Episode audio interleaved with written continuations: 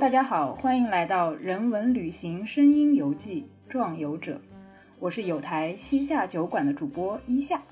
今天的节目是《壮游者》乘以西夏酒馆的串台互动节目，希望我的到来能给你们带去不一样的收听体验。呃，大家好，我是人文旅行声音游记《壮游者》的主播杨，呃，非常感谢呃西夏酒馆的主播一夏能为我今天开场。刚开始我觉得西一夏还是稍微的有一点紧张，其实我也紧张，我前头也是，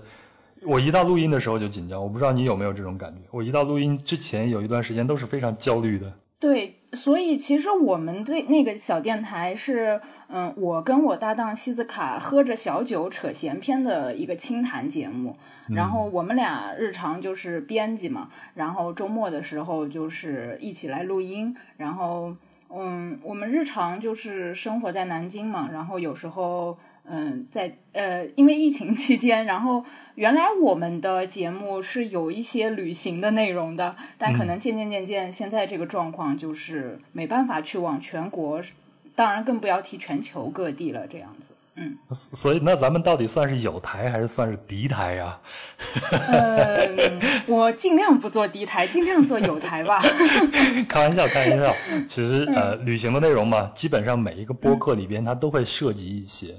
那壮游者他，我只是专注于做人文旅行这方面了。其实我设想的一个场景呢，其实我也没有跟我壮游者的这些听众们聊过。其实我设想的一个场景，就是我在青年旅馆的一个大厅里边呢，就碰到了一个非常有意思的旅行者，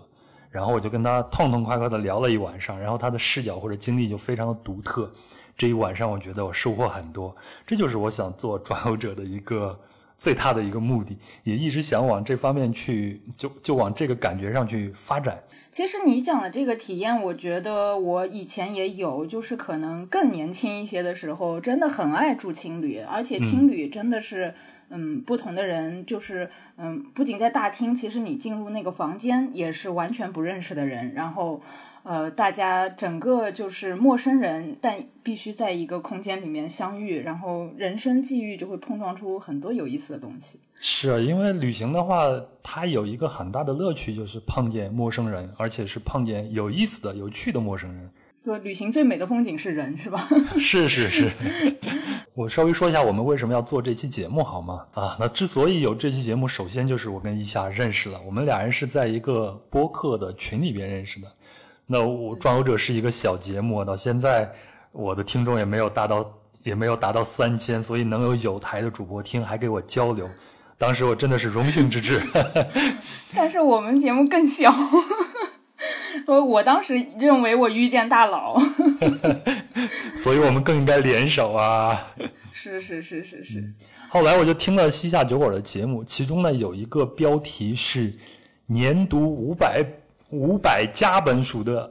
我要再说一下，就是其中有一个 标题是“年读五百加本书的伊夏书房大揭秘”，就是伊夏和他的小姐妹，也就是另一位主播西斯卡俩人在伊夏的老家的书房里边，一边整理书架一边聊书。我个人是非常喜欢那一期，我好像隐隐约约还听到了一些那种蝉鸣的声音，就感觉有点清风拂面。你们是在夏天录的吗？那期节目？对对对对对，就是也是最近，就是前段时间录的。然后我老家是在江南的乡下，所以当时我们可能还收了一些蛙声啊、蝉鸣这些声音素材，特意有放进去一点点，嗯，就是很有感觉。是，所以我听的时候感觉就像我听了一个书房的李子柒的那种感觉一样。过奖过奖。哎，我先问你一个问题，一下你是怎么做到年读五百加本书的？这差不多也就是一天两本书的这个量了，太惊人了。对，就是就是一天两本，而且就是不能休法定假期。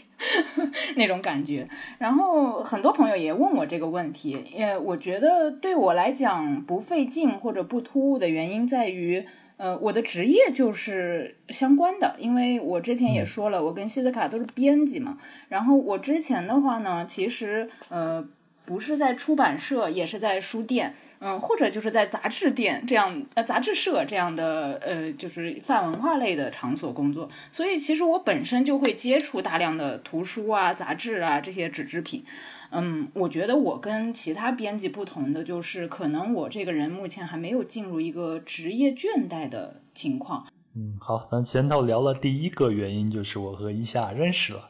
那另外一个原因呢，就是因为疫情。我大概算了一下，从一月二十三号大家都开始居家隔离，就是居家办公以来呢，这半年间几乎是成为我近二十年来单位时间内读书最多的时候了。其实我想想，我好像也重新找到了读书的乐趣。说真的，整个人在某些问题上看得比以前也通透了，可能都是因为读书的原因。还有啊，还有一个最重要的一个原因，就是因为不能出行，那读书就替我完成了这个过程了。也就是说，在书架上神游世界，这其实很过瘾，因为你不用受局限，你想去哪儿就去哪儿，你想看什么就看什么。所以呢，我就和一下一合计，就决定我们串个台。一起聊一聊我们书架上的旅行类的作品。那我我先开始提问好吗？咱们就互相问一些问题了，好吗？行行。嗯，一下我有一个问题啊，就是关于读书，在不能旅行时显得很有必要。但是如果以后我们重启了，如果我们还能自由的走动和出行，你会觉得读书或者说有一定的知识储备？会对你的实地旅行产生一个什么影响吗？嗯，我觉得其实是会的。嗯，我虽然也不赞成那种就是过度的，呃，所谓现在经常说大家就是嗯做大量知识储备再出发去一个目的地，因为那个其实挺累的，而且挺刻意，有甚至有点功利。就是你你想着怎么就是嗯在出发前都把当地研究完了，有可能你去了那儿都没惊喜了。但是我觉得，就是说，如果你能在抵达目的地的时候被触发到你曾经的阅读经验，其实是蛮有意思的一件事情。呃，我就有一些小故事。嗯，我之前嗯就是读过上海有一个作家叫陈丹燕老师，然后他也是写过一些旅行的游记类的作品。嗯，我在工作中接触过他，也知道他是塞尔维亚的旅游大使。其实你之前工作接触嘛，然后你会觉得东欧的一个国家塞尔维亚。嗯，那挺遥远的，是什么？然后包括你，即便读他作品，也觉得挺挺隔着的，因为这个纸书嘛，毕竟没有你身体的到当地体验去有有感触。嗯，所以说这些东西都会隐就埋藏在我可能稍微之前的记忆里了。而且工作中接触的东西，我觉得大家都有同样的经验，就是你会觉得，哎，这东西就是你你你接触完了，你认真对待完了就没了。嗯，你对它是有钝感的，就是你不觉得这是一个曾经刺激过你的东西。但是你当你以为你忘记的时候，后来有一个契机，嗯，因为正好塞尔维亚也免签嘛，然后我跟我朋友就是，呃，一起飞过去玩了一下，嗯，去了那边。然后塞尔维亚首都是贝尔格莱德。当我跟我朋友一起走在他们那个米哈伊洛大街上的时候。我突然在他们当地的那个书店橱窗里看到了陈丹燕老师一个大幅的海报。你看底下，就是你你细细的趴在那个 窗户玻璃上看，底下都是当地语言的他的书籍。你当然看不懂那个文字啊，东欧的文字。但是你它封面肯定就是陈丹燕老师照片啊，然后上面可能隐约的那个中中国的 China 之类的有点像或者什么。你忽然之前有那种触动，就是这个感动其实是很。很感性的，他未必是那种呃所谓的什么文化走出去，就是那种你以前听过的那种口号似的。但是你在那一刻，你在那边看到一个中国作家被他们这么隆重的放在那儿，我觉得这种文化上的连接是很具象的，然后那个感动是很有触动感的。然后我还自己还有一个小故事是关于我朋友的，嗯，我之前有一个朋友，他很有意思，他大概高中的时候就去呃加拿大学习了。然后他大学，呃，到后面研究生修的都是东亚学，所以他是一个算是在北美学学了日语和日本文化，甚至是日本嗯古代历史的这样一个女生。她其实，在加拿大的时候学这些东西，虽然是她的兴趣所在，但是你想那样的环境根本跟日本的那种实际的身体经验都完全不一样的。是。然后呢，当她后来毕业了之后，她才有机会第一次去东京。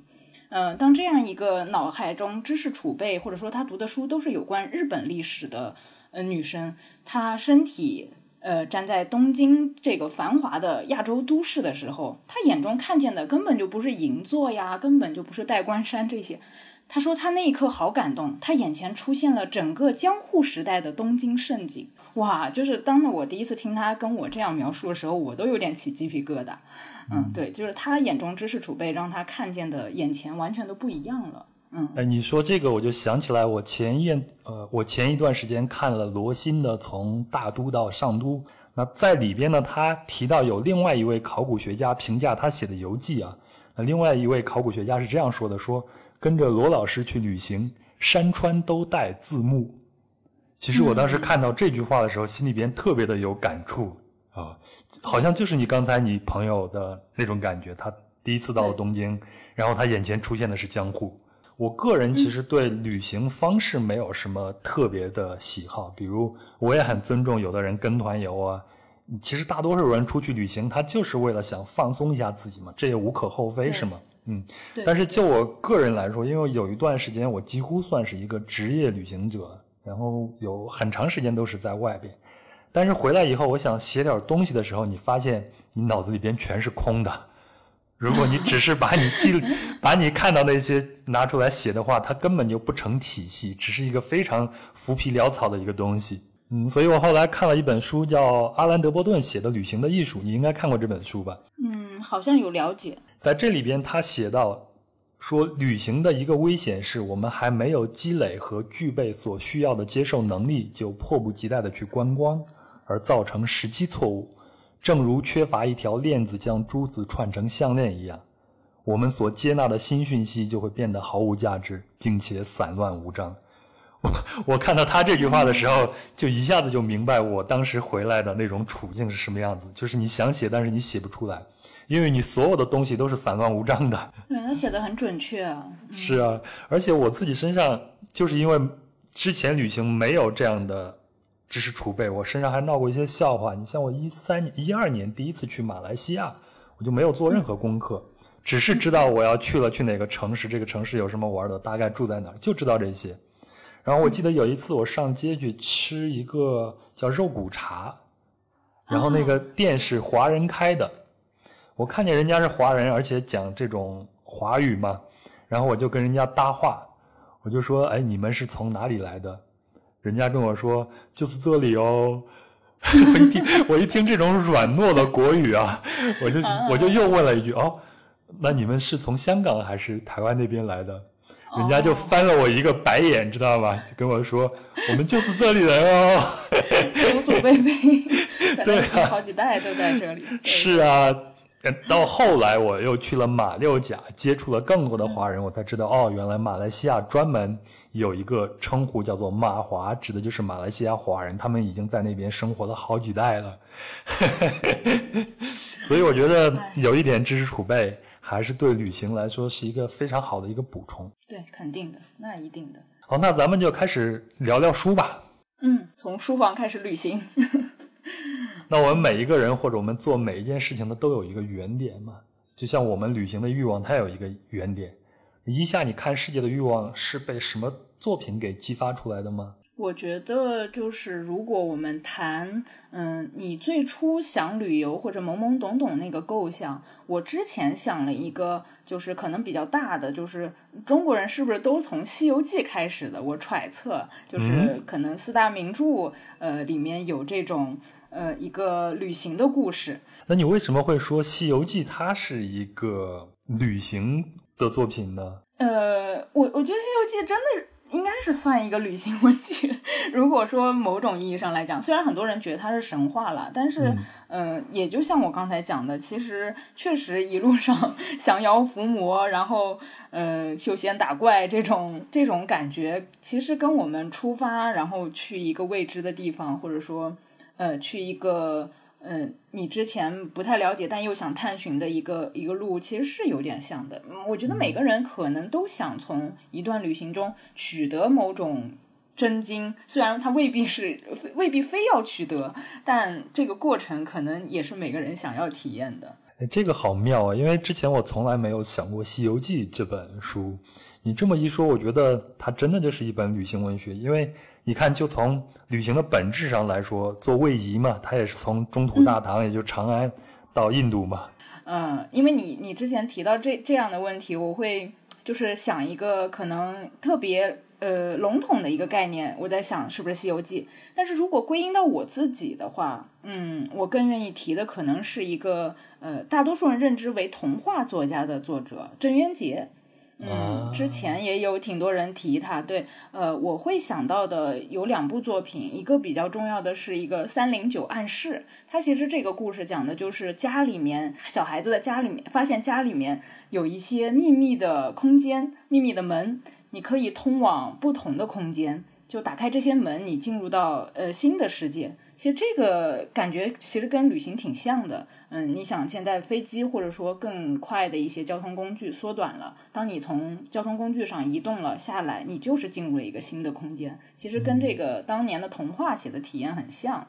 嗯，还有一个可能是幻影号力幻影号，是讲一个小男孩拥有了一辆车，然后他开着这辆车一路冒险，其实。可以把它还原成现在所说的某些公路小说，或者说旅行文学。啊，我觉得就是可能对童年或者对我的呃你问题里所讲的那种原点的感觉，可能对我来说，他会是郑渊洁，就是像《幻影号》里面那个小男孩，他可能一路上就是他有点儿，他本来在学校的设定是个坏孩子，但是呢，嗯，他他就一路上可能有点儿劫富，也不是劫富济贫了，就是帮。困难的人，然后救助一些困难的人，他其实，在整个过程里，他慢慢成长为一个有点小英雄的这种感觉。所以我觉得，嗯，这个感觉就是他的这种成长的感觉，跟我们在旅行中慢慢积累知识，慢慢就是遇见不同的人，呃，不管是能帮到人，或者说从别人身上听到故事，这个感觉是挺像的。这个轨迹。这样一说的话，我觉得我的那个原点就显得有点惭愧了，因为你看，你刚才。都是出去降妖伏魔，还有郑渊洁的作品，那都是像英雄人物一样。我好像小时候对这些东西的兴趣最初是好像是从食物开始的。我我最我小时候最感兴趣，或者说是给我打开我看世界的欲望的那个作品，应该是儒勒·凡尔纳的《神秘岛》，还有他的一系列的科幻作品。另外一个就是《鲁滨逊漂流记》了。但是在这两部作品里边，我应该最喜欢的是《神秘岛》。嗯，为什么呢？嗯，因为我先说一下这个神秘岛，它大概的背景就是南北战争嘛，它几位北方的战士被俘了，被俘虏了，然后就利用南方军队的热气球逃跑，然后就被大风暴吹到了太平洋上的一个孤岛，大概离美国的本土就有六千英里了。他们在那儿这个孤岛上就开始了荒野生存。我记得小时候这本书最吸引我的，包括《鲁滨逊漂流记》，是各种野味儿。比如像神秘岛里边，他们几个人刚在岛上落难，还没有火种，那怎么解决吃的问题呢？其中有个人就说了，他说：“哎，我们要用海藻做面包，用蛤蜊当肉吃，然后再用松子儿呢当饭后的甜点。”哎呦，你知道这个对一个生活在小时候生活在河南山区的小孩子来说有多大诱惑吗？哦，了解了。天哪，那你这个描述啊，我们现在录音时间是晚上啊，就是虽然大家都吃了晚饭，但已经过去了，可能有三个小时左右了，不能再说了。我我我还有了，还有还有，还有 什么？比如像鲁滨逊在他的岛上去晒葡萄干儿，我小时候特别喜欢吃葡萄干儿，甜品吧。还有打猎，还有神秘岛里边他们会用木棍就能打死的水豚，烤着吃像猪肉等等。听着太诱惑，这就不是孤岛生存，这是天堂啊！天呐，我感觉我看了个假的那个世界名著。我之前还想说你的这些原点都特别洋气，因为都是世界名著，我那个都是中国的，或者说就是很本土的那种。结果你跟我讲的这个切入点是吃，真把我说饿了。只是咱们的切入点、关注点不一样嘛。挺好的，挺好的。嗯，所以，所以就是从那个时候，我就有一种强烈的想去外面看看的那个愿望。到现在，我对各种岛也很很感兴趣。虽然我我承认我现在很怂啊，不敢去探险和真正的荒野生存，但是很向往。那你有没有因为小时候看的某本书而对某一个目的地特别感兴趣，或者某个国家或者某个地区特别感兴趣呢？嗯，我觉得我小时候好像没有说看哪本书对哪个特别有兴趣，但是我就记得我小一点的时候，可能我爸跟我提过有个事儿，就是他说他曾经有一个机会去日本工作，然后可能是因为他提过这个，所以我觉得可能某种程度上，我后来就对日本还挺有兴趣的，就是去日本还去了好几次。对，好像你最喜欢的一个旅行文学的作家就是一个日本人，是吗？呃，对我我要提起来的话，就是嗯，我很会很爱聊他，就是妹尾和同。其实很多人可能不太把他当旅行文学作家，但是在我看来，他算是呃非常有趣，也非常值得就是去聊的一个旅行文学作家，是因为他的呃东西虽然呃是。图配着文文字，然后让人觉得就是好像像小孩看的东西，但其实你仔细去看，他的每一个每一篇文章都是他旅行中精心画下自己呃所待过的那个房间，或者是遇到场景，呃，包括不管是书店、餐厅，或者说任何的那种旅行中会遇到的一个空间的俯视图。然后他会把房间所有的东西都画在里面。这个东西，嗯，它未必是一个机械性的一个复对他旅行的复刻。呃，因为妹尾和从他的本质是一个舞台设计大师，呃，所以他其实是有艺术家的那个视角在里面的。同时，就是呃，看起来就是像一个小怪癖，就是没有人会。那样精致的描摹自己一点一滴的那种旅行的细节，但是其实，在他画这些国外啊，或者说，嗯，他旅行经过的那些地方的场景的图像的时候，其实是有一些文化的表达的。呃，比如说他有画到，呃，像呃欧洲的浴室，呃，对照呃印度的那个酒店房间浴室，其实你会看到，呃，里面很多差异。比如说他们用那个，呃。这能讲吗？就是用那些洁具清理自己的是吧？身体 是怎么是怎么不一样？有差异，就有可能呃，有的地方它只是一个淋浴，有的地方它又分好多盆，然后好多浴缸，各种。款式的浴缸，然后有的水龙头只是用来冲脚的，或者说有的水龙头只能饮用啊，或者怎么样。其实这些东西，然后他在旁边辅以他的文字、他的散文、他的游记的那些内容，其实很有趣。就是嗯，你会看到他可以把游记做到一个多么细致的地步，就是日本人的种族天赋发挥到极致了。是是是，我在旅行的时候会看见很多的日本旅行者，包括台湾的旅行者，他们会带一本。日本的旅行指南，那本应该叫做《走遍世界》吧，如果我没记错的话。那上头最大的一个特点就是图片特别多，而且事无巨细都用图片来给你表示，所以你只要稍微的看懂那么一点点日文，你都能明白他在他在表达什么。对，我觉得这些就是国家或者说地方人可能。就是他们特别依赖图像语言，或者说他们特别能善于运用图像语言去标注。我觉得在日本住酒店，或者说其实也包括在韩国住酒店，那些 L B N B 的呃房东，他们都会用图像的方式给我们发怎么进入他家，或者他家有哪些装置什么的，然后就觉得看着特别。特别容易或者什么，因为即便是语言上你没那么会当地的语言，你通过那些图像也完全能够呃获得信息，你就觉得可太妙了。是，哎，那我说一下我喜欢的作家吧。我前套我刚刚也说了，就是我想成为一个旅行写作者嘛。但所以，我最喜欢的一个作家是《寻路中国》的作者彼得·海斯勒，也就他的中文名字叫做何伟。你一定看过这本书，对吗？对，大名鼎鼎，应该何伟可能所有的我都看过，就是很喜欢他。对我差不多也是了。那他是前《纽约客》驻北京的记者，然后他在《寻路中国》里边就记录了1996年到2007年这十年间中国经济腾飞嘛，所以他观察到的中国社会。那这这这本书呢有几条线索，最贴题的是他2001年考取中国驾照后呢，开车在中国的乡村和城市漫游的这一段。这也是我最喜欢的这一条线索，但是对我来说，我认为这是一个旅行文学的一个写作范本。我我的点在哪呢？我的点就是因为江城他是一个旅居嘛，他在那儿待了好几年，所以他他自然而然能摘取到很多的素材，能收集到很多的素材。但是像《寻路中国》这种在旅途中的偶遇，然后你还能观察到细节，还能描述的很精准，而且很有深意，这个是非常难的。我们大部分的旅行其实都是这样的，都是一些偶遇嘛。我我我举个例子啊，比如说 他描述在成吉思汗陵的停车场上停满了黑色的桑塔纳轿车，车窗呢遮得严严实实。每当看到这一幕，我的心就会往下沉，仿佛看到一群乌鸦停在寂静的森林里。呃，其其实他这一段描写里边已经透露出了很多的信息。我们都知道，这些黑色的桑塔纳轿车在那个年代啊，都是中国的官员们做的嘛，特别是底层的那些官员。所以他这里边他一个镜头就描写了很多的信息，然后他还写说，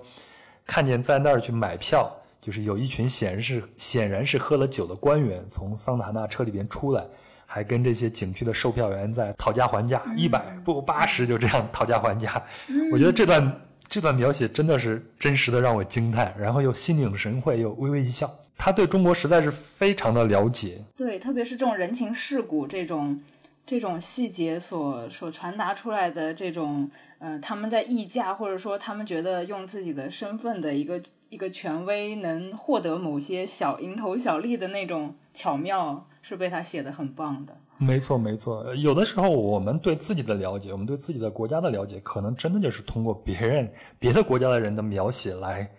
达到那样的效果的。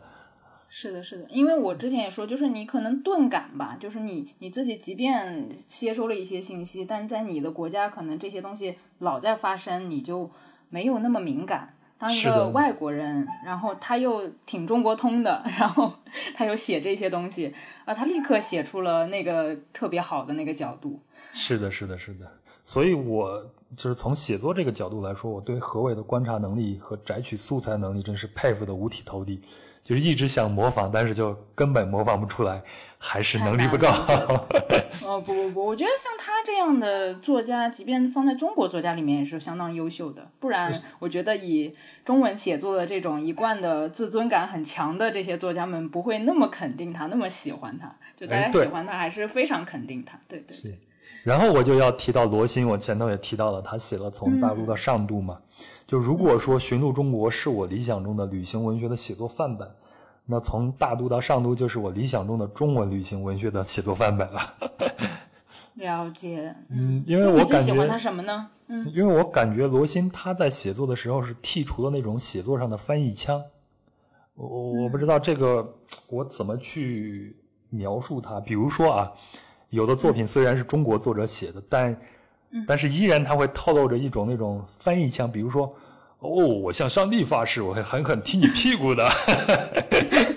了解 CCTV 六的那种，我觉得可能有一些就是可能，特别是不知道是不是年轻写作者，然后他们嗯，在成长过程中是不是看了太多外国的那种翻译的东作品西，对然后、嗯对对对对对，长期经营在那个里面之后，自己写东西不由自觉、不由自主的，就是有那些。嗯，其实不算太好的那种习惯在里面，但罗新老师是比较干净的，就是清新对对对的中文，是不是？对嗯，就是就我刚才说那种翻译腔，其实你就是从一些写作者的语序上就能看得出来。比如像我刚才说的那一句，那你中国作者写出来不就用不就应该非常的简单粗暴吗？就是我哔哔哔，对吗？就是问候一下对方的母亲呗。是的，是的，是的。其实我觉得罗新老师就特别棒，他就是那种风轻云淡那种感觉，非常内敛，但是他还能把自己的智慧给他透露出来，然后他还会用一些鸡零狗碎，包括我印象非常深，他有一次是蹲在地上，就在旅行过程中啊，蹲在地上看别人下棋，这种你一看就非常中国化的碎片，就勾连起了一一条历史上的这样的一条旅途，我觉得这个特别棒。嗯，就是这种，就是不把它当成一个特别有仪式感或者什么，就是把它当成生活一部分，然后你一边走一边看的这种感觉是，是很很舒服的一种书写。嗯，对，非常的舒服。嗯、我这还有一个，应该是一对儿，就是那个托尼·惠勒和莫林·惠勒。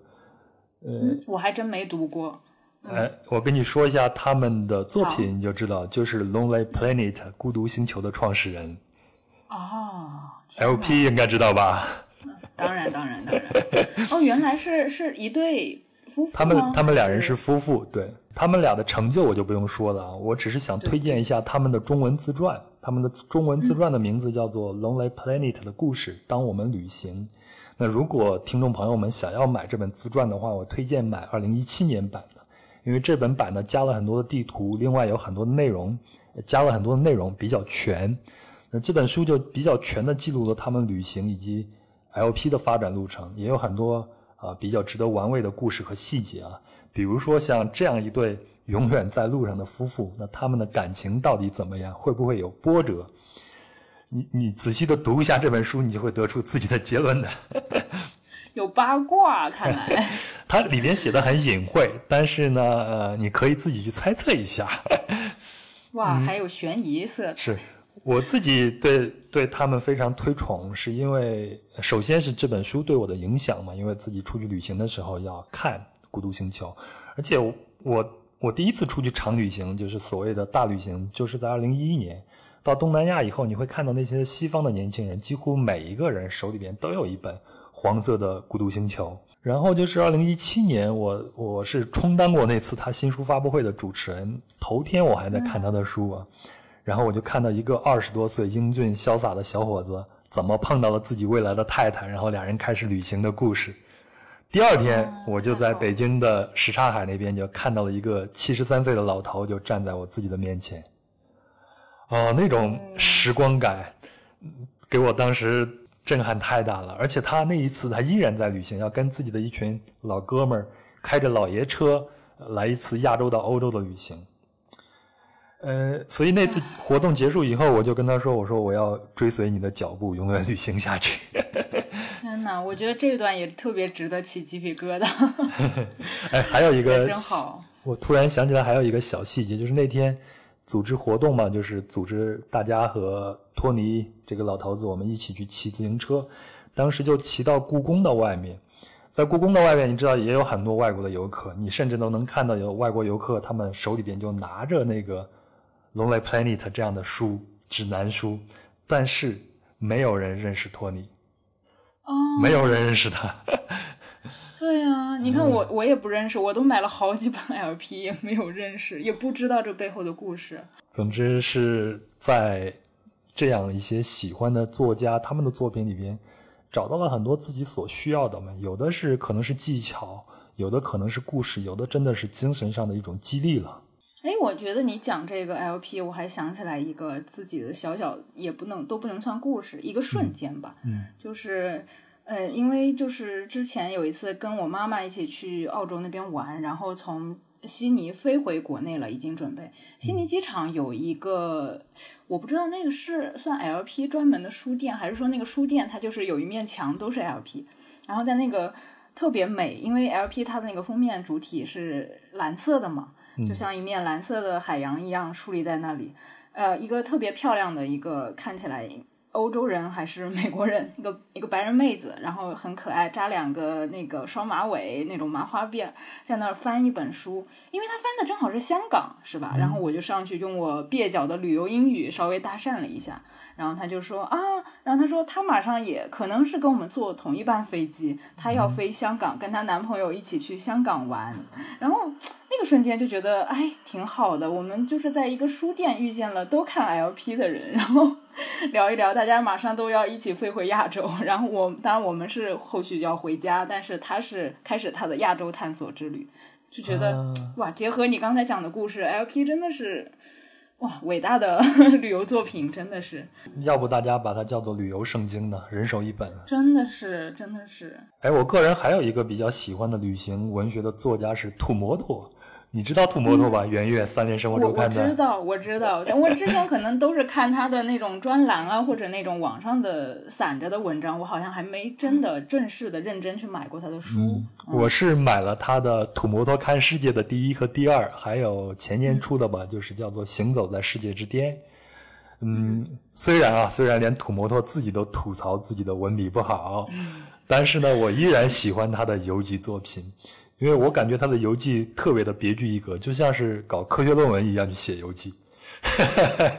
因为你知道土摩托当时在网上就经常嘲笑文科生吧，因为他自己是理科生，他是他是他是一个科学家的出身吧，后来才找到自己人生的方向，就去做记者了嘛。我的形容就是他的游记就像是旅行版的《走进科学》。哦，那不是不怎么科学吗？本来袁岳他就有这种科学教教主的称号嘛，其实也是别人讽刺他嘛，所以他经常用在某一段落的结尾就是某某是怎么回事呢？然后下一段的开头就是我就去了某某某。哦，对，这是他固定的一个格式。嗯是，然后他就会用一些特别详细的数字啊、历史故事啊来解释一些现象，整个游记看起来就像科学论文，但是我非常吃这一套，我也非常喜欢。我印象最深的就是他写的《复活节岛》，它的大标题叫做《复活节岛：人类的实验场》，因为复活节岛我也去过嘛，在智利，呃，离智利本土还有五个半小时的飞机机程的一个太平洋中间的一个孤零零的一个岛。我去之前没有看过这篇文章，那在复活节岛上，很显然我看到的就是大家看到那些石像呀，还有没有树啊这些等等。但是我回来看了他这篇文章以后，我才知道哦，原来是这样。比如他写为什么这里被人类学家看作是人类实验场，为什么这里的人要建造那个大石像叫做摩艾，他又通过他的实地和他掌握的知识。呃，告诉读者这些石像是从哪儿建造，又怎么移动到海边的。他甚至是去当地去采访了一个对复活节岛历史非常研有研究的一个学者，然后我去解答他的一些疑问。所所以他的那整个文章看下来，你有很多很多的知识点，你知道吧？就非常的过瘾，一下子就能把你脑袋里边一个一个的问号全给你拉直了。那现在的讲法就是干货很多啊，对，干货很多，所以他也没有啥实货可以。了解了解，就是我去到哪儿，我看到了什么，就这样子。挺好的，挺好的。这理科某种角度确实是吊打文科。呃，但是我好像不是很喜欢那些纯文学性质那些游记或者说旅行作品。你你怎么样？你能看得下去吗？嗯，我我最近就是还刚读完了，之前是不是大家都说什么也是某种角度的呃旅行必读，就是保罗索鲁的《老巴塔哥尼亚快车》那本书。啊我，最近也是刚刚读完，之前也是听梁文道介绍了很多很多，然后对，然后最近是刚刚读完，我还算是喜欢的。呃，我自己就还挺爱把，因为我自己算是一个比较。呃，爱读纯文学的人，所以嗯我个个人可能就像之前说《西游记》啊，把那种四大名著都扯进来，就是我挺爱把这种纯文学的也扯成游记。呃，我我自己称之为就是混沌派游记，就这里面全都是那种身体性的经验，就是我可能看着别人吐痰、打喷嚏、关门、开窗这些，就是其实完全就没有 信息含量，就可能像你说的都是湿货，都是那些。身体、肌肉、灵魂、生死、爱欲什么这些有的没的，但是我我觉得可能我读书的角度就是我自己的这种特色吧，嗯，保罗索鲁的你刚才提到那本书我也看了，但是我看、没看进去。差不多看了一半的时候就决定放弃了，因为我因为我在里边找不到我想要的，因为我是去拉丁美洲旅行了两次以后，所以就回来。我其实是蛮想从他的那些书里边找到一些嗯问题的答案，但是他那里边好像没有，更多的都是在技术，在想，对，嗯，在思考这样子。嗯，而且他更多的是把火车本身当做旅行，在火车上遇见的那些人，或者说他一些有的没的，它不是一个知识型的游记，它就是这样的东西。嗯，但是我也很想但是我也很很想了解一下，呃，就是这种纯文学类的，你所称的这种混沌游记，他们到底是哪些东西会吸引你，或者他们具体会写些什么呢？嗯，我挺想举的一个例子是我个人很喜欢的台湾的一个作家叫吴明义。然后很多人觉得他就是一个生态写作嘛，因为他其实没有写去多远的地方，他可能就是在台湾不断的探索这个岛屿上的一些呃，就是场自然生态的场景。呃，他这本苦雨，他有一本书叫《苦雨之地》，就是辛苦的苦，下雨的雨，然后呃，就是就是听起来像一个下着很苦的雨的地方这样的一个字面上理解啊。呃，他是用了六张那个特别像那种嗯林林奈，就是植物学上那种嗯，十八世纪的科学绘图的那个风格的生物邮票，它那个书的设计里前面有一些那种图片啊，像邮票那样的图片，然后开始讲述六个故事。其实像小说，其实你不能说它是一个真真正的游记，但我是有点儿当它游记看的。然后我会在里面就是摘取一些挺有意思的细节，然后。呃，就是呃，当然，就这次播客也跟大家分享一下，就是我觉得它里面有一些很细腻的感触，我们以后可以用到我们今后的旅行经验上。呃，吴明义在这个书里面，他把我们这样所谓的呃健康人，就是耳朵能听见的人，相对于听不见的聋人、失聪人士，嗯，他说我们这样的人叫做听人，就是听得见的那个听。嗯嗯，他说。他说：“呃，其实呢，如果你用这样的角度来看我们正常人的话，聋人世界是更细腻的，而且聋人的世界是更吵的、更喧嚣的，因为他们的手语里面生成了一个自己的语言。在手语的世界里，我们所有这些听得见的人都是文盲，我们不懂，你知道？就是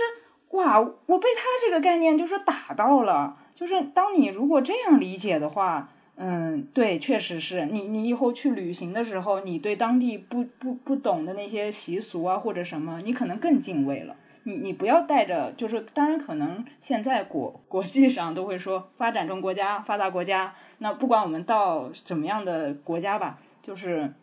常人的眼光可能觉得，哎，这边经济落后，或者说这边经济发达，就是简单的粗暴的这样来分的时候，我会常常想到吴明一的这个概念。那可能就对吧？稍微调换一下，咱们未必怎么样呢，是吧？咱们可能就是文盲，人家那个习俗其实很很有意思，就是有这种敬畏心了，就是挺好玩的。他常常就是有这种冲击性的概念，他就说世界上很多国家，呃，很多国家和地区都是岛。嗯，如果说你看到一个岛国，嗯，你不要想着它是一个岛国，它可能是一个海国，就是。嗯，岛生活在岛上的人，他花了很多时间在海里，所以我们为什么不称呼它为海国呢？嗯，如果我们称呼它为海国的话，我们对这个地方的理解就会变得十倍大，或者说百倍大，因为这个地方的人，他在主要就是在大海里交流生活，在大海里捕食，然后，对呀，你别以可怜的眼光看看人家，比如说日本，哎呀，这个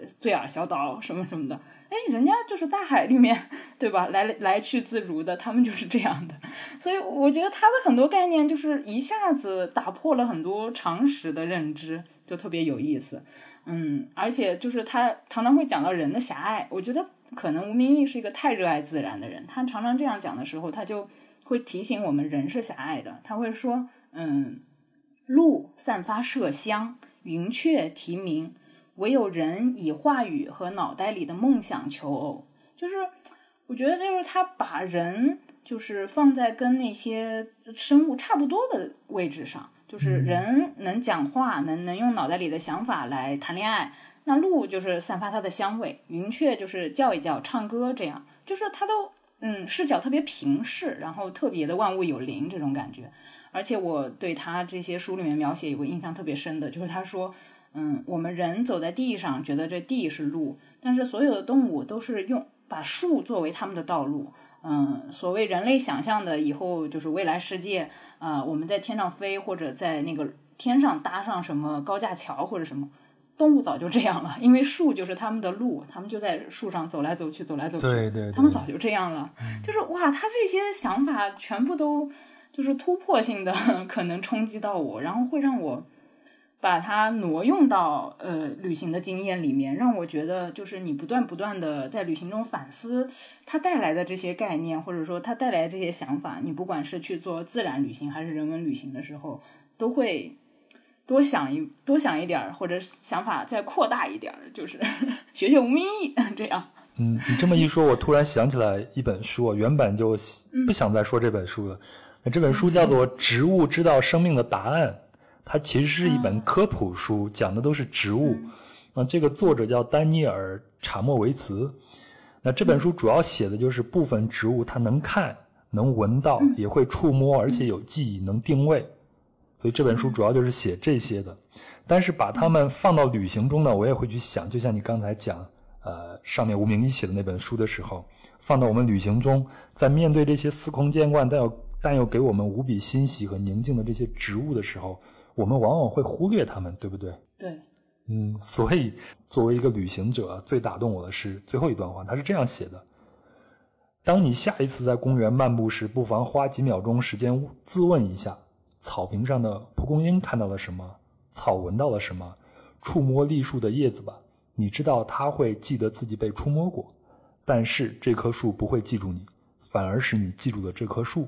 此生此世都会留有对它的记忆。真的，这种话真的特别动人，我觉得。就是在旅行中，你不但是跟人互动，你跟植物、跟跟树、跟那个去过的土地，其实都互相之间印证了。万物有灵嘛我们出去旅行也不一定是非要盯着风景，盯着我们前头说的那些人，包括那些知识点。有些可能不会说话的生物，他们也是可以跟你交流、跟你互动的，就看我们能不能主动的打开自己去跟他们交流、跟他们互动了。对对对，我感觉这期节目含鸡皮疙瘩要素过多，疯狂的有这种有这种感动的体验。呃，好啊，那咱们继续往下聊。那还有一种作品，它是被归为人类学著作，但我依然会把它觉得，但我会觉得它更像是旅行文学。我接触这种人类学的著作比较晚，就是今年疫情期间，我做了一期节目，主要就是讲藏南地区的佛教寺庙他们的建筑结构，呃，这样的一些田野调查，是我的一个朋友，他还在上学，但他学的是人类学嘛，他做了一次田野调查做了分享，从他那儿我才知道。呃，人类学到底是要干什么的？然后他就推荐我看了一本书，叫做《天真的人类学家》。他说这本书特别好入门，因为这本书写的像小说一样。它虽然是一个人类学的田野调查，但是写的也很幽默。那这本书的作者叫奈杰尔·巴利，他记录的是1977年到1979年非洲，他到非洲喀麦隆多瓦尤人的村落两次进行田野工作的经历。然后呢，这本书里边记录的一些东西。呃对我还是蛮有启发的，因为我自己也去非洲旅行过嘛。他记录的也是非洲的部落的呃田野调查，然后他其中有一段话是这样讲的，我想跟你分享一下。好，他说，不少人批评欧洲人是家长心态，其实他们不了解非洲多数地方存在一种富人与穷人的关系。替你工作的人不只是你的雇工，你还是他的保护者、赞助人。雇佣是种开放的关系。如果他的太太生病了，这是他的问题，也是你的问题。你必须尽可能帮助他痊愈。如果你有东西不要，他有优先选择权，之后你才能送给别人，否则就是不礼貌。你几乎无法在自身的利益与他的私生活间划清界限。如果一个故宫称呼你为父亲，那是危险的征兆。接踵而至的是，一定是聘金没有付，或者是牛死了的悲惨故事。如果你不帮他解除一点负担，就是背叛。何谓我的和他的？两者界限随时都可以谈判改变。啊，这段话，因为我之前去非洲旅行的时候，就会碰见一些中国在那边开公司的，包括一些国有企业在那边工作的人，会跟我讲种种的非洲人的，就是各种各样的你所听到过的那些问题，比如说懒惰呀、小偷小摸呀、不诚信呀等等等等。嗯哎，但是我看了就是天真的人类学家奈杰尔·巴利说的这段话以后，这也是他在那边做田野调查以后得出来的一个结论嘛。我就觉得哦，那非洲本来它就是一个部落社会嘛，就是西方的文明世界把他们强行拽到这种文明的列车上，现在在那边去工作，你要让他们去适应你，为什么不是我们去适应他们呢？对，确实是，就是这种，就是因为我研究生时候阶段学的是社会学，可能我们隔壁就是人类学，嗯所以其实我们也常常去想这个这个问题，挺有意思。就是其实就像你刚才说的，部落文明是文明，商业文明也是文明，谁比谁更文明呢？是啊，像个绕口令，对呀、就是就是这种感觉，就是我们之前说什么熟人社会和和和这个商业社会，就是其实他们是交交缠在一起的，就是凭什么他就要来理解你，你不去理解他？这个人和人之间就是挺有意思的。没错，就像我们我们中国是一个农耕社会嘛，我们的很多习惯都是根植于 DNA 里边的。那非洲也同样是啊，他们就是部落嘛，他们很多习惯都是从部落里边带出来的嘛。你怎么能把它彻底给它拔除掉，让它马上去适应你呢？嗯，也是挺野蛮的这个行为，非要让别人文明的行为是野蛮的。嗯对，挺有意思的。你讲这个问题，我就想起来，因为我就说我硕士期间学的这个社会学嘛，然后那时候我们也听说人类学有一个算是一个段子，也算一个梗吧，就是都说，呃，人类学家是这样的，呃，在那些呃，当然是说原来的状态，就是可能人类学刚起步的状态，嗯、在所有的那些部落里面，嗯，每家每户都有一个帐篷。这些帐篷里面都住着原始部落一家人及一个人类学家，每个帐篷里面都有一个人类学家。就当然是说的就是最早的那个状况，就是大家可能都对一个嗯，因为人类学可能有一部分起源于这个殖民的这个进程里面，所以就是说，对，随着那些就是殖殖民的队伍里面肯定也有文人，有一些这个研究者，他们就是 会进到当地的那个，然后慢慢的就是有一些这样的文化交流。嗯，我自己就是，当然我们现在的时代已经进进到现在了，我觉得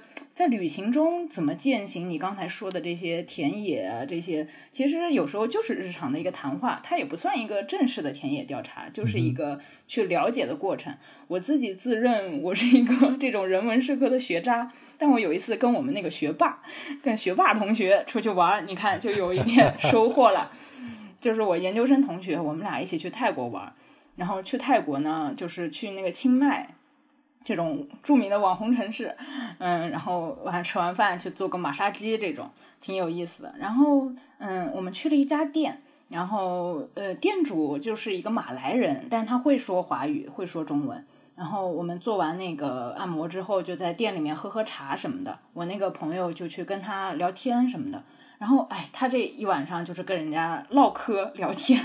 他的收获就比我在那儿只喝茶的一个废柴大多了。然后他回来就跟我说说，哎，这个老板很有意思，因为呢，他就听这个老板讲了他的这个马杀鸡生意经。他说泰国人为什么赚钱没赚过去泰国的这些，不管是马华还是说就是咱们这边出去的那些华人，因因为现在都说泰国的很多生意资产都是在华人手里，因为泰国人做生意呢太善良、太温和，也不会有企图心，也不是很那种精明，他们都是我在这里有房子，我就做一个马杀鸡，我投入非常小，因为我本来就有房子。我我就价格上低一点就行了，我就请一个差不多的技师，我就是给大家按摩按摩，我就非常有优势。泰国人的思维是这样的，但是华人过去他就不这样想，他就认为，嗯，我呢要在质量上提高，我给按摩师们更贵的价格，这样呢我就掌握了那群技术最好的按摩师。他走的是一个良性循环路线，他在价格上贵一点，然后做几次之后，客人知道了啊。就这家就是性价比又高，然后那个再贵一点也没事，然后财富慢慢慢慢就都累积到华人这边来了，然后华人赚了钱，把泰国人房子给买了，泰国人房子也没了，然后就傻眼了，然后就挺有意思，他就讲这个事儿，他说我的天，他说原来是这么样做生意的，当然可能啊，那个老板他也未必就是什么都知无不言，他也可能只讲了他做生意光鲜的那一面，就是呃，就是他怎么正当的做生意，怎么更好的做生意那一面，但是。就反正这样聊一下呢，就是可以对当地的有些东西还还觉得是有一些了解了啊。就为什么这个财富慢慢慢慢都往华人那走了？也许华人在中间也有一些什么什么手段，但是整体上是吧？就是可能华人在这个经商上确实比比较自由闲散的这个泰国当地人更有想法、更有思维。所以我觉得就是，嗯，带着一种去看那个。当地人实际生活经验，或者说你去多想想当地人，嗯，他怎么具体的生活、经营、劳作的这种思维去旅行的话，我觉得确实比你只走走走走路、散散步、吃吃喝喝可能会稍微深入一点点。哎，你刚才说这个，我突然想起来啊，你不是说你用这种马华在清迈生活的马来西亚华人和清迈本地人做对比吗？但是你这个朋友他做对比的时候用的是一个指标，就是做生意的技巧，对吧？对对，呃我就突然想起来，我前头说那个《天真的人类学家》这本书里边，嗯还有一个观察，就是这个作者还有一个观察，他是这样说的：他说，只有在生病的时候，我才能感觉到多瓦尤人有多可怜，就是这个部落的人有多可怜，因为他们的生活形态确实不如西方人嘛。除此之外，他们享受自由及啤酒、女人带来的感官满足，自觉富足与自尊。嗯哦，所以我当时看到这儿的时候，我就想，这就会让我想到底什么是幸福啊？幸福到底是来自于主观，还是来自于客观的条件呢？那那放到清迈的这个，人家清迈人自己有一个小房产，自己悠悠悠悠闲闲的过点小日子也挺好呀，也不用天天勾心斗角的去 做生意。不被对不被那些华华人商人把房子全买走就行，他留一个自己住的就行。可能他后来也放弃了，我就这样吧，我就 做做路边卖卖串就行了，我不给你搞那个玛莎鸡了，你们做去吧。对，挺好的，就是不同样子的。可能他我们那个朋友去聊的就是人家的一个经济的一个东西，然后但是呢，清迈那个地方其实更多带给人是悠闲的感受，是一个放松的时刻。对。哎哎，我这儿还有一本书，但是它应该不能叫做人类学，就是《小猎犬号航海记》。嗯，就算博博物学，应该是博物对。对对学，对。呃我特别喜欢这个，就像我前头提那个神秘岛，还有呃儒勒·凡尔纳写的《格兰特船长的儿女们》，嗯你看几乎他每一本小说里边都有一个博物学的专家，对，我觉得那个特别神奇，小时候都特别羡慕，什么都认识，哎，又认识植物，又认识动物，而且看见动物知道它怎么吃，哪儿能吃哪儿不能吃。你这是那个博物杂志的思路，能能怎么吃，怎么吃才好吃，什么？博物君，对吧？对，博物君能好怎？能吃吗？好吃吗？怎么吃？这个思路不错，很中国人。我要强烈推荐一下这个《小猎犬号航海记》，它就是记录了1831年12月份达尔文乘坐小猎犬号军舰进行了历时五年的环球航行。那这次航行及其航海日志呢，就是成了这本书。那这本书这本书基本上就是为达尔文写下具有划时代意义的巨著《物种起源》打下了基础嘛。呃，我个人是认为这是一本可以传家的书啊。因为因为真的是非常有意思，里边有各种各样的图片，还有达尔文走过的足迹，在那边留下的一些记录。他走过很多地方，我也走过，但是就像我前头说的，如果你没有这么多学识的话，你看的就是那些景色地方，它不带字幕，知道吧？对对对对对，哎，其实我想起来，他们那个时候这些博物家进行的旅行，就是你节目的名字叫壮游。对对，我正想说这个，你已经给我带出来了，因为你看达尔文就是一呃，他是十九世纪的人嘛，那壮游这个高潮，它起源是十六世纪，欧洲的贵族的青年开始去各处去旅行去，那它的高潮或者说它最兴盛的时候是十八世纪工业革命以后，英国的那些上层的呃青年们会渡过英吉利海峡。然后还带着自己的老师到欧洲本土上去学习，比如说去巴黎学习一下宫廷礼仪啊，学习一下舞蹈啊，去佛罗伦萨看看雕塑，学学绘画呀。通常这个过程要长达半年或者一年的时间，所以他们把这个叫做壮游，也就是 Grand Tour。那那达尔文这个很很典型，他肯定是一次壮游嘛。就是看看壮游的游记的过程，也是一场壮游。没错。没错我们之所以看旅行类的文学，就是想在其中神游一下世界嘛，得到自己想得到的。好，咱继续往下聊。还有一种作品啊，它的主线可能不是旅行，而是食物，但是它的过程可能是，呃，大江南北、世界各地的风土人情啊，就很好看。呃，你提到了福霞那本《花椒与鱼翅》是吗？你喜欢这本书吗？对，就是《鱼翅与花椒》是福霞就是来中国之后写的一部呃讲中国饮食的著作。对，然后这本书其实挺有意思的，是因为呃，我觉得他是一个就是被评价为一个很大胆的外国人，他真的是从呃国外，然后他先落地到香港。其实香港虽然是一个中西呃交界的一个场域，但是其实香港人吃东西蛮生猛的，因为那是多数是广东人过去的嘛。对啊广东人最生猛了连福建人都吃的。一个种族。然后，所以他就是挺有意思，但他来中国来的时间很早了，九十年代就上世纪九十年代就来了。然后他呃之后是在四川学习工作，嗯，当然四川人吃的也挺生猛的，就是从味觉上来说就是很辣呀，很很这种。但是我觉得福霞也确实是一个。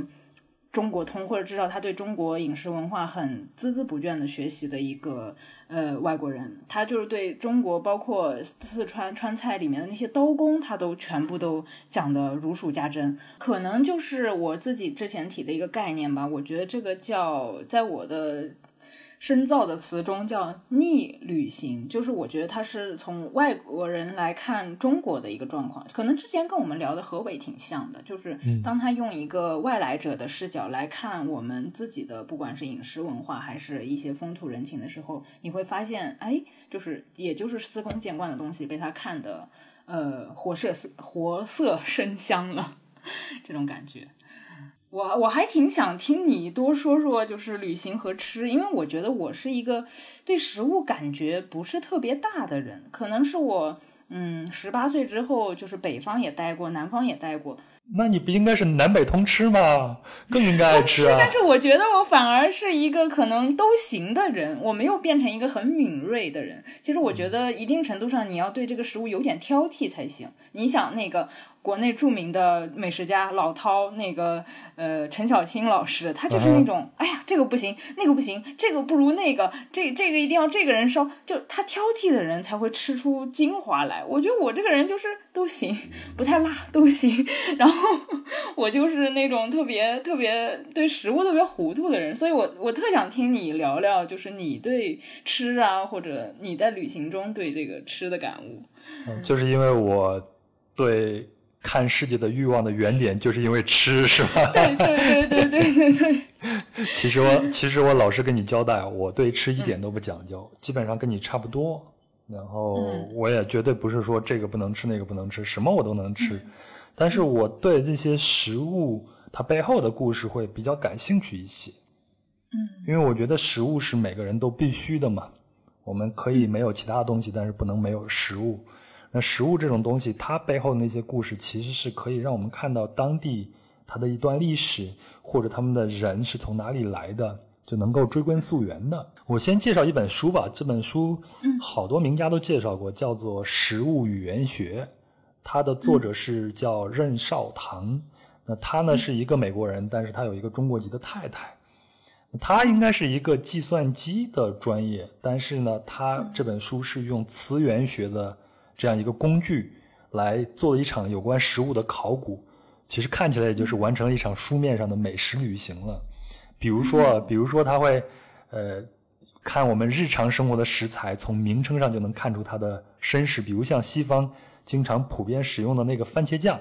你不知道这个番茄酱其实它是来自于闽南语吧？为什么原产于墨西哥感恩节经常吃的那个火鸡叫 turkey，会是土耳其这个国家的名字呢？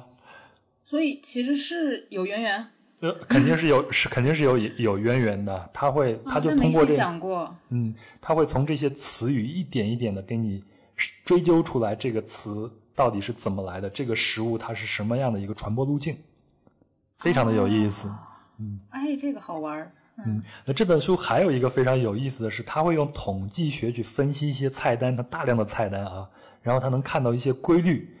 比如说，像便宜的餐厅中，客人总是有很多选择。首先啊，就是廉价餐厅菜式更多，平均为高价餐厅的两倍。当然，它指的是在美国啊这样一个环境里边啊。我们可以想想，如果去过美国的话，你看一下那些美国街头那些比较便宜的、可以堂食的一些中餐馆里边，它的菜单是不是很丰富？但是高档的餐厅里边可能就这几道菜，甚至就是厨师做什么你吃什么，对吗？没有什么太多的选择。那廉价餐厅可供选择的分量的档次也多，比如像小份儿、中份儿或者大份儿啊。嗯，如果它这个菜单上法语出现的多，那这个菜单那这个餐厅一定贵。还有就是这些这些西餐厅的菜单上，如果提到了很多这些食物的来源，比如说出自哪个哪个哪个农场，那这个餐厅也贵。嗯，这 这个很好，就很可以理解，越来越能理解。我们这儿好像也有一点这种苗头，中国也有这种苗头。是，所以所以这本书我是强烈推荐的，一定要看一看，叫做《食物语言学》。加入我的看单。接下接下来我要隆重的推荐一下我个人的行业偶像，他的名字叫做安东尼·伯登。其实他是一个呃电视节目的主持人，然后他最著名的节目叫做《未知之旅》，也是我个人最喜欢的一套美食加旅行的节目了。然后他也是多次艾美奖的得主。然后他在二零一八年的时候，他六十一岁，因为严重的抑郁症，就在法国的一个酒店里边就自杀了。我们还是聊他的这个节目吧。他的节目《未知之旅》呢，他的食物虽然很普通。我一直认为，像陈小青他们拍的这些《舌尖上的中国》呀，包括他现在拍的《风味中国》，呃，其实就是美食的毛片了，非常的赤裸裸。对对对对。嗯，但是《未知之旅》它的镜头不会总放在食物上，大家虽然是坐在那儿吃饭，但是他的话题永远是在饭桌之外的。比如说，比如说他去俄罗斯找俄罗斯当地的一个大亨去吃饭。但是这个大亨因为跟普京的关系不睦，所以外面的饭店都不敢接待这位大亨。那这个大亨就让他在家吃饭，吃的东西都很普通。但是他们聊的可能是俄罗斯，可能是这个大亨自己的一些经历这样子。然后他还在越南的河内的街头和奥巴马一起吃河粉，非常普通的食物。这就是我非常喜欢这套节目的一个原因。他用非常低的一个视角去观察这个社会。食物只是一个通道，只是一个切入口而已。他就是他没有把食物当成一个强感官刺激。没错，没错。说对这个这个方式是挺好的。你刚才说他跟奥巴马吃河粉，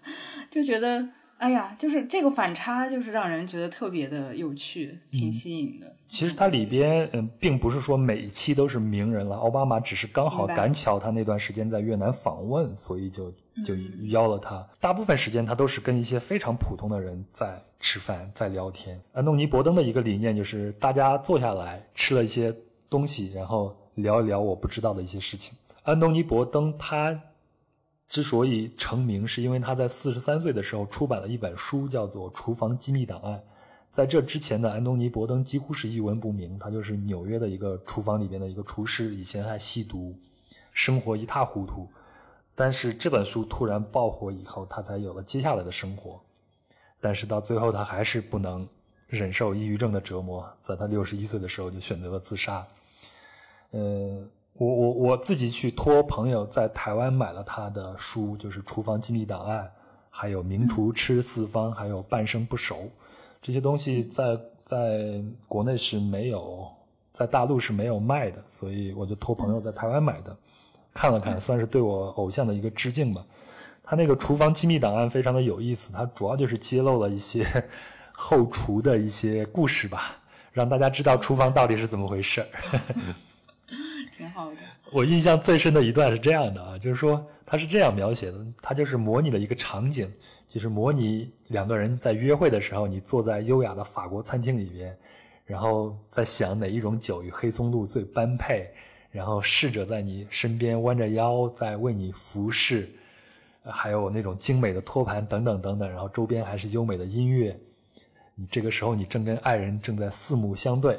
然后。哎，他就突然有一个转折，就是快点儿，你这个狗娘养的，你他妈的单子挂了乌龟王八蛋那么久了，你不来做，给我滚蛋！哔哔哔哔哔哔，就是，他就是用这种很强烈的对比告诉大家厨房到底是怎么一回事儿。因为我觉得安东尼·伯登他是一个讲故事的天才，他的语言也非常的有特色，所以他才有接下来他的那些成就了。如果大家感兴趣的话，一定要去看一看他的。呃，未知之旅，有机会的话也要找到他的书看一看。好，也加入我的带读 点击想读。哎，我这两天在开了一本新书在看，叫做《文明的冲突与世界秩序的重建》。作者亨廷顿就写嘛，他说：“我们只有在了解我们不是谁，并常常只有在了解我们反对谁时，才了解我们是谁。”这句话虽然有点绕啊，但是我觉得这句话挺有意思的。这看起来就像是一种。逆向认知，就像你前头提到逆旅行一样，它也有一种旅行文学，它就是用逆旅行这个视角来完成的，就是外国人写中国人，对吗？嗯，我们前头提到何伟，他是一个美国作家，还有福霞是英国人。你你还有没有看过一些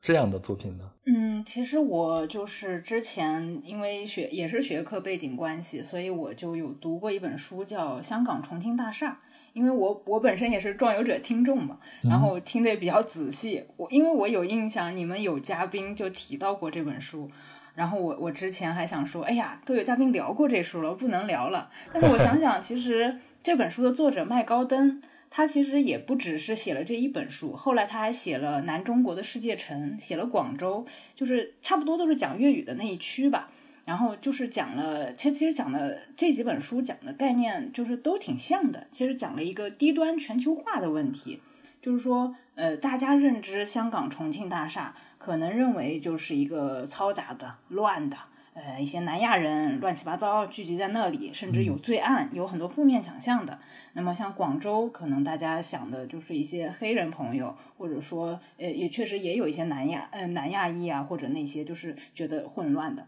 他把这些呢统称为一个叫低端全球化，但是低端全球化并不是就是说把他们认为低人一等或者他们就低端的意思。嗯，其实他们带了一个就是像人类学、社会学都有一种很同情或者说呃也不能叫同情吧，就是说很客观的去去陈述，去就是很有人文关怀的一个表达。就是说，你认为这些人他们是这个城市里面就比较不起眼、比较不被注意的，其实他们恰恰可能是他们家乡最杰出的那一批青年，才能来到亚亚洲这样的相对繁华的城市，香港啊、广州这样。呃，所以说这个视角来看的话，那些南亚裔的人啊，那些不管是印度裔还是东南亚裔的呃老公，他们其实都在努力的完成着他们自己的一个全球化进程。他们在香港呃赚的钱，不管是寄回老家，还是说使自己在香把香港作为踏板，再去更呃更发达一点的国家或城市，他们就是在自己人生轨迹上在不断的往前走嘛。呃，我自己想提这两本书，也是想讲一个自己就是。去重庆大厦，也不能说转悠，也不能说玩，也更不能说做田野，其实就是在里面稍微走了一圈的经历。嗯，你是先看了这本书才去的是吗？啊，对对对对对，呃，但是你知道，就是女生单独去，当然会受到很多警告，就是说最好还是不要去吧。就是虽然那是一个什么，呃，文艺上来说是什么重庆森林的取景地啊，王家卫的什么那个，但是里面确实是因为是是别人做生意，或者说一个那个，呃，我自己呃非常清晰的、坦诚的说。呃，当时在呃当时的男朋友的陪伴下，就是你在里面走，即便旁边有男伴，你也会觉得不是太舒服。呃，当然，我后来反思到一个问题：你是带着一个异，可能有点异异样眼光，你去故意去看别人的生活的时候，别人为什么就不能回看过你呢？就是别人对你其实也没有任何冒犯，他只是。觉得奇怪，你在这逛也不买东西，也不坐下来吃咖喱，然后或者他你就一直这样盯着别人看，那别人为什么不能回看你？没错，所以当时在里面轻走的时候，你你走了稍微逛了一圈，你是会有轻微的害怕，但是回头你想想这个事儿，然后想想你阅读的那个体验，对呀，就是别人在这儿那个你你把别人当什么看，别人也会把你当什么看，所以所以这个东西就是很妙的，呃，我觉得这种体验就是它不能说是一个。旅行也也许它不能是一个旅行，但它也许就是一个旅更深层的一个旅行。好奇妙啊！我一定会找这本书看一看的，因为我在外面旅行的时候，我说好奇妙有两个点打动我。第一个就是你刚才说的，你是用一种探秘或者猎奇的这种心态去看的，人家为什么不能回看你，对吧？这点我觉得我需要思考一下。另外一个呢，就是我在外面旅行的时候见过很多所谓的那些移民嘛。在各个国家都有，他们可能就生活在社会的底端，但大家都很努力。我很想知道，嗯，社会学上是怎么看待这些人的？那提到这种逆向旅行，我也有一本书要推荐，这本书叫做《再会老北京》，它的作者叫迈克尔·迈尔。那他呢，其实是跟何伟一届的和平队的队员，就是他跟何伟，我前头提到的何伟一样。就是在中国生活过以后，然后就留在了中国，然后他也在写作。那他写作这本书的时候，也得到了何伟的帮助。那这本书它主要是讲了前门地区在二零零八年之前的胡同的拆迁改造故事。所以这本书里边给了很多实际的数据去讲我们北京的胡同是怎么回事儿。比如说啊，就是说，呃，他是这样写的：今天市场经济占主导地位的北京市中心的外貌，仍然和那个年代如影随形。他指的那个年代，就是在新中国成立之前。二环内的建筑大多遵循一个强制的高度限制，让旧城依然能依稀保持被清拆之前城墙所形成的凸字形的结构。这样一来，首都的天际线就和别的城市背道而驰，呈马鞍状分布。这点其实我以前真的是没有观察过的。你看，别的城市是越往市中心楼越高，但是北京恰恰相反，所以它就成一个马鞍状的分布。所以这个这段话其实是提醒了我，就是说我在北京生活了十八年，我很少认真的低头去看看自己生活的这个城市。就像这次疫情一样，这次疫情因为大家都不能出去嘛，除了读书以外，你还要去户外活动活动。然后我就跟我的女朋友去探索了很多北京的周边的地区也好，包括城市里边的一些公园我们以前从来都不会去这些地方的，但是在疫情期间就去慢慢的去观察它，去享受它。我跟我搭档西子卡 也是因为不能旅行，然后我们俩开始探索南京，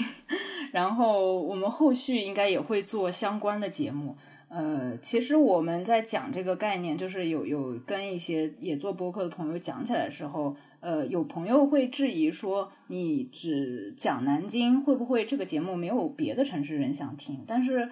我当时也想了几个，就是一个是本来做节目。暂时目前还是小电台，就自己开心嘛。第二个就是我们可能也只能聊我们具体日常的生活经验。那我们本身就去不了别的城市，在这个期间硬聊好像也有点不太那什么。那我们去体验我们城市不一样的东西，说不定带来节目未必它只局限在这个城市人爱情，也许就是对类似生活体验的人都会有。就我因为十八岁之后大量的时间都不在南京，所以我整个人回来之后带着 异乡人的视角，就是觉得一开始觉得哎也没什么，就是回来了。其实跟西德卡出去逛了几个周末之后，觉得哎。南京还不错哎，这个城市还不错。然后，西斯卡他本身就是从那个户籍或者籍贯上来说，他才是外地人。然后他就很无语，然后他就说：“怎么回事？你这个本地人？” 然后这种视角带着一种“哟还不错”这种，然后就挺其实挺好玩的。就是你你不断的去转换这个视角，再重新审视自己生活的城市，就是把我们的视角转换一下。其实我们进行的也是一场逆旅行啊。我们也可以把我们自己看成一个外地人，去重新发现自己的城市。没错，没错，没错。所以，所以我们聊完上面的话题呢，我就想起我一个朋友，他以前在 LP 工作，然后他跟我说过一句话，他说：“旅旅行一定要有工具。”嗯。我当时没有太理解，我就问他什么是工具呢？他说：“比如说你是一个法律的学者，或者说你是一个建筑师，或者说你是一个艺术家。”那我们出去看这个世界的时候，你的角度或者你的侧重点一定是不一样的。那你的这些专业背景，或者说你的这些爱好，你最真实、最想看到那些地方，就是你的工具。啊，这句话其实对我来说还是蛮有、蛮有一个启发的。也是这两年，因为这两年我也有一些特殊的原因不能出去旅行嘛，一直在思考自己以前的旅行。我现在想想，我就觉得我以前的旅行就是充满了莽撞。就是完全没有做任何的准备，只是为了出去旅行，甚至可以说是在逃避自己的现实生活。所以等我等我真正的去回想一下，我就发现哦，原来我手里面并没有那个工具。就像前头提到的，呃，前头提到的，就像一个珠子，但是它没有一个链子把它给串起来，你看到所有东西都散碎的。所以我想，这可能也是激发我最近一段时间开始看书的一个原因吧。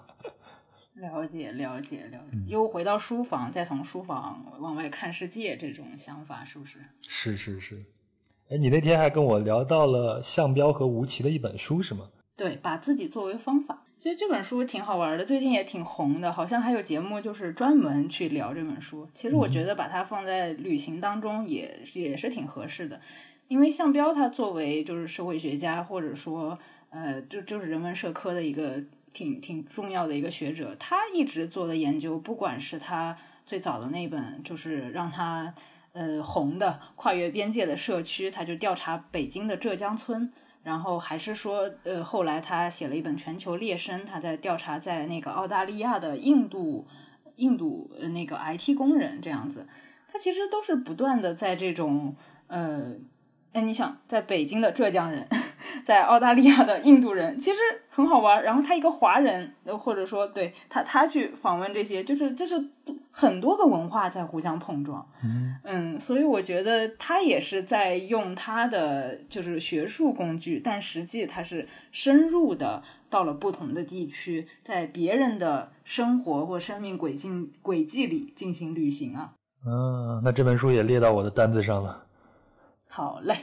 嗯，咱再想想有没有什么漏掉的、没有在咱们上头的那种分类里面的作品呢？你又特别想推荐的？嗯，我最近有收到一本书，是叫哎，那个书名还挺好玩的。我读完这个书，才隐约觉得这个书名是在讲什么。书名叫《土星之环》，这个作者叫塞巴尔德。这个土星之环，乍一听这是什么外太空旅行吗？是。其实你看这个书就觉得没有旅行啊，因为这个人这个故事，如果说这个里面有一个我的话，他只是沿着英格兰的东海岸在进行一些徒步。那这个东西听看上去就跟你在家里面小区遛弯儿一样，没啥东西。但是呢，可能是这个作者太厉害了，他脑海里面自有他的旅行脉络。他走过一些房子呀，破败的海滨度假的一些别墅啊，一些小岛屿啊。他脑袋里面的故事完全就是一些什么伦勃朗的解剖课、飞鱼的自然史、中国的宫廷火车、唐与艺术的历史联系、第二次世界大战的各种轰炸、耶路撒冷神庙的模型，什么 就各种这种东西。这听起来更像是一场神游啊，对吧？对，就是其实实际没有去过哪。但是你在这个作者的脑内进行了一个呃打破历史、打破东西方的一个 壮游，所以觉得这种书也是挺奇妙的。但是我觉得它也可以被归到我之前讲的那个《混沌游记》，就是有一种哎这在讲啥呀？就是但是挺好玩的。所以我觉得后来我理解他这个书名，这个作者他本身是土星，他脑袋里面所有这些东西就是旁边那些陨石散落成的环。就是像他这样一个自自足自洽的一个写作者，他就自成一个星球，他在那转，所以叫土星之环。我的理解是这样的。还想再提一点的，就是你之前说的那个马来西亚华人作家。当然，我我讲的就是可能是一些就是现在已经都到台湾写作生活的一些，呃，我就简单讲讲，就是我自己可能比较喜欢现在。呃，就是大家能读到简体书是后浪出的嘛，就是什么黄锦树啊，什么张贵兴，我觉得他们就是跟我之前讲的那个吴明义挺像的，就他们都是有这种特别诡异、特别奇幻的这种比喻啊，然后这种视角啊，就是像他们会把这种现代社会的一些生活，呃，包括飞机。嗯，他们可能会写成，就像那个机窗，呃，窗前，就是我们觉得是一个窗玻璃，他们可能觉得像一个原始生物的一个卵壳，一个蛋的壳，就是你不会想到这种比喻，就很诡异。但是在他们的生活经验里面，可能因为东南亚的那种经验，就是都是生物、粘液、植物、动植物、雨林这种感觉的东西，他们就把它移植到现代生活，然后 在。用这种丰富的比喻在写，然后你在他们书里面经历的那种，不管是书中人物的旅程，还是说他们本身也写了一些，就是嗯，人物在那个各种不同国家地区的行走，你都会觉得体验非常奇异。我觉得这种阅读体验某种程度也是很妙的旅行。就如果这样解释的话，嗯，我我只能说是不明觉厉。要看的书又增加了。是，我觉得我好像离离这些混沌游记还有那么一点点的距离。都行，都行。但是你刚才提到土星之环嘛，它会讲到很多概念化的或者是碎片化的东西，它会，它是把它拿出来给解构了一下，对吗？嗯嗯嗯嗯，这就让我想推最后吧。今天我最后。想介绍一本书，就是《旅行的艺术》，相信很多人都看过这本书。我前头也提了，就是英国作家阿兰·德波顿写的。那这本书其实它不能称为旅行文学或者游记，而是在解构旅行。它是把一个个旅行的概念给拆开了，然后给你讲清楚。比如说出发，比如说动机、好奇心、风景、艺术、回归等等。然后他一整，他可能就是用这样一个关键词来带，然后下面都是在解释这些。那它里边就是用各种，因为阿兰·德波顿他是学富五车，你看他写东西，就是名家名作或者是街头故事都是随手拈来。就是你也不会写，觉得他是在掉书袋，而且他也不轻易去表达结论，只是在铺陈，让你自己得到你自己的答案。嗯，但是我觉得更多的可能就是找到共鸣吧。比如说啊，比如说他记录近代地理学的创始人，就是德国人亚历山大·冯·洪堡。洪堡说自己旅行的一个动机啊，就是我被一种不确定的渴望所激励，这种渴望就是从一种令人生厌的日常生活转向一个奇妙的世界。哎，其实这句话不就是我们所说的那个旅行，就是从你生活腻了的城市到其他人生活腻了的城市吗？对，又归到这种这种这种大俗话了，但挺好的，但挺好的。对，但是这句话是，对，但是这句话是洪宝说的呀。加上一个什么博尔赫斯说过，就立刻不一样了。还有一个很有意思。他在书里边就写了写包法利夫人的那个福楼拜，福楼拜就从小就厌恶自己生活的法国乡村。你看我们现在对法国乡村的生活是一种什么样的想象呢？就是绿色的山丘、葡萄酒、美食，对不对？但是但是福楼拜从小就讨厌这个，在他的描写中都是泥泞、下雨啊等等等等，所以他一直对东方，也就是现在就是呃说的近东的埃及那些地方非常的向往。后来他终于去了，然后他就对街上的嘈杂声啊、人声啊、骆驼声啊，还有其他乱七八糟的声音，包括街上女人们穿的彩色的衣服，非常非常的痴迷。那为什么这种声音的喧嚣和色彩的斑斓能打动福楼拜呢？福楼拜说，福楼拜认为啊，生活的本质上就是混乱和喧嚣的，除了艺术作品，其他创造秩序的企图只是吹毛求疵和假正经。因而背离我们的现实生活，这句话是完全打动我的，因为因为非常能解释我为什么也会对这些东西痴迷。当然了，这些喧嚣啊，还有色彩的斑斓，只能是在异域，对自己生活的地方不行。你比如说，在北京，我要上街头听见那些喧嚣的声音，我会烦的不行。这可能就是是的，是的，嗯，这可能就是我们这个东西，你无法解释它是怎么来的，就是我们向往外面的世界。对对对，哎，没办法，这个可能是人性，我觉得。嗯，最后一个问题，你你出去旅行的时候会带书吗？现在会会，其实也有点顺着你刚才那个工具的话说，嗯嗯，我之前也提过，我可能比较偏向是一个书店旅行者。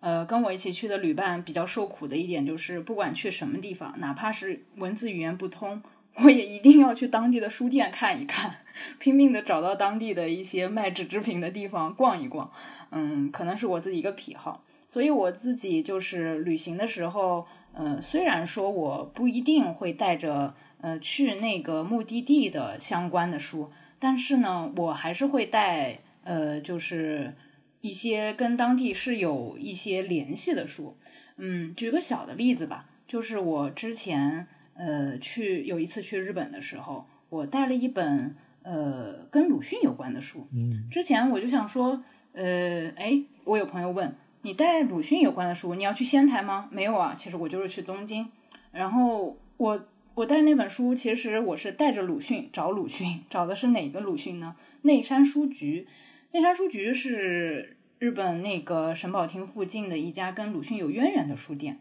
呃，内山书店其实是有两家，一家在上海，一家在东京。呃，就是它是在在东京的那一家，其实你能看到它有鲁迅的专柜，就是鲁迅跟当时就是有交往的日本友人、日本文学界的一些人一起开的，就是有就他他他是有跟他的一些相关性的，所以。当你带着一本 就是研究鲁迅的书进入啊跟鲁迅有渊源的书局的时候，其实你是蛮激动的。而且我去那年好像正好是那个书店一百周年还是什么，然后我就在店里盖盖了章。虽然这个东西很很形式化，但是某某些时刻仪式感也有意义，所以我觉得就是也挺好玩的。但我大多数旅行其实我没有刻意带什么书，但是我多少会带一点纸质书。但我带的可能其实是科幻类、科普类，或者说带着 A 地方的呃相关的旅游的书去 B 地方，就是 其实我老是在找那个差异。你这叫你这个叫得陇望蜀好吗？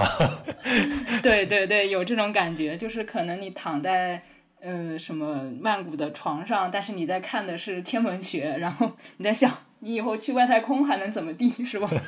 想的就是特别特别缥缈那种东西。对对对，可能我性格就是这样的吧。我自己觉得我还是有点吉普赛人那种性格，就挺浪的。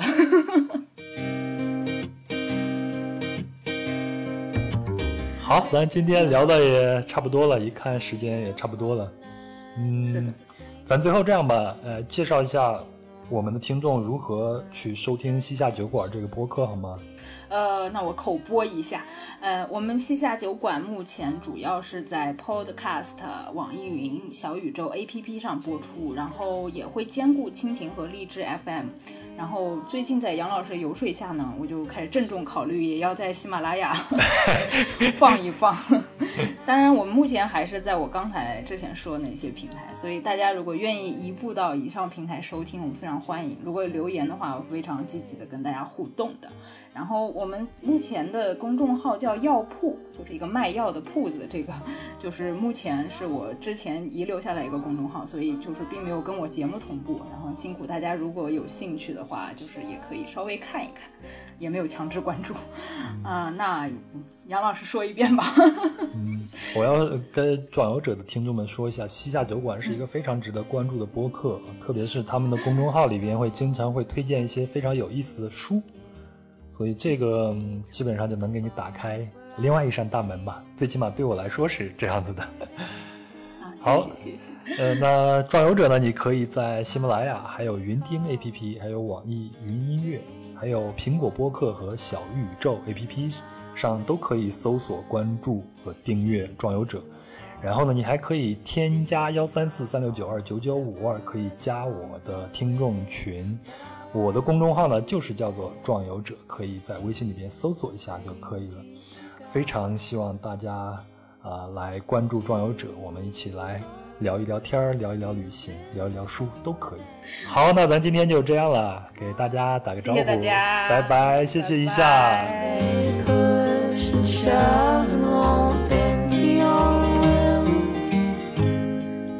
I'll keep them still.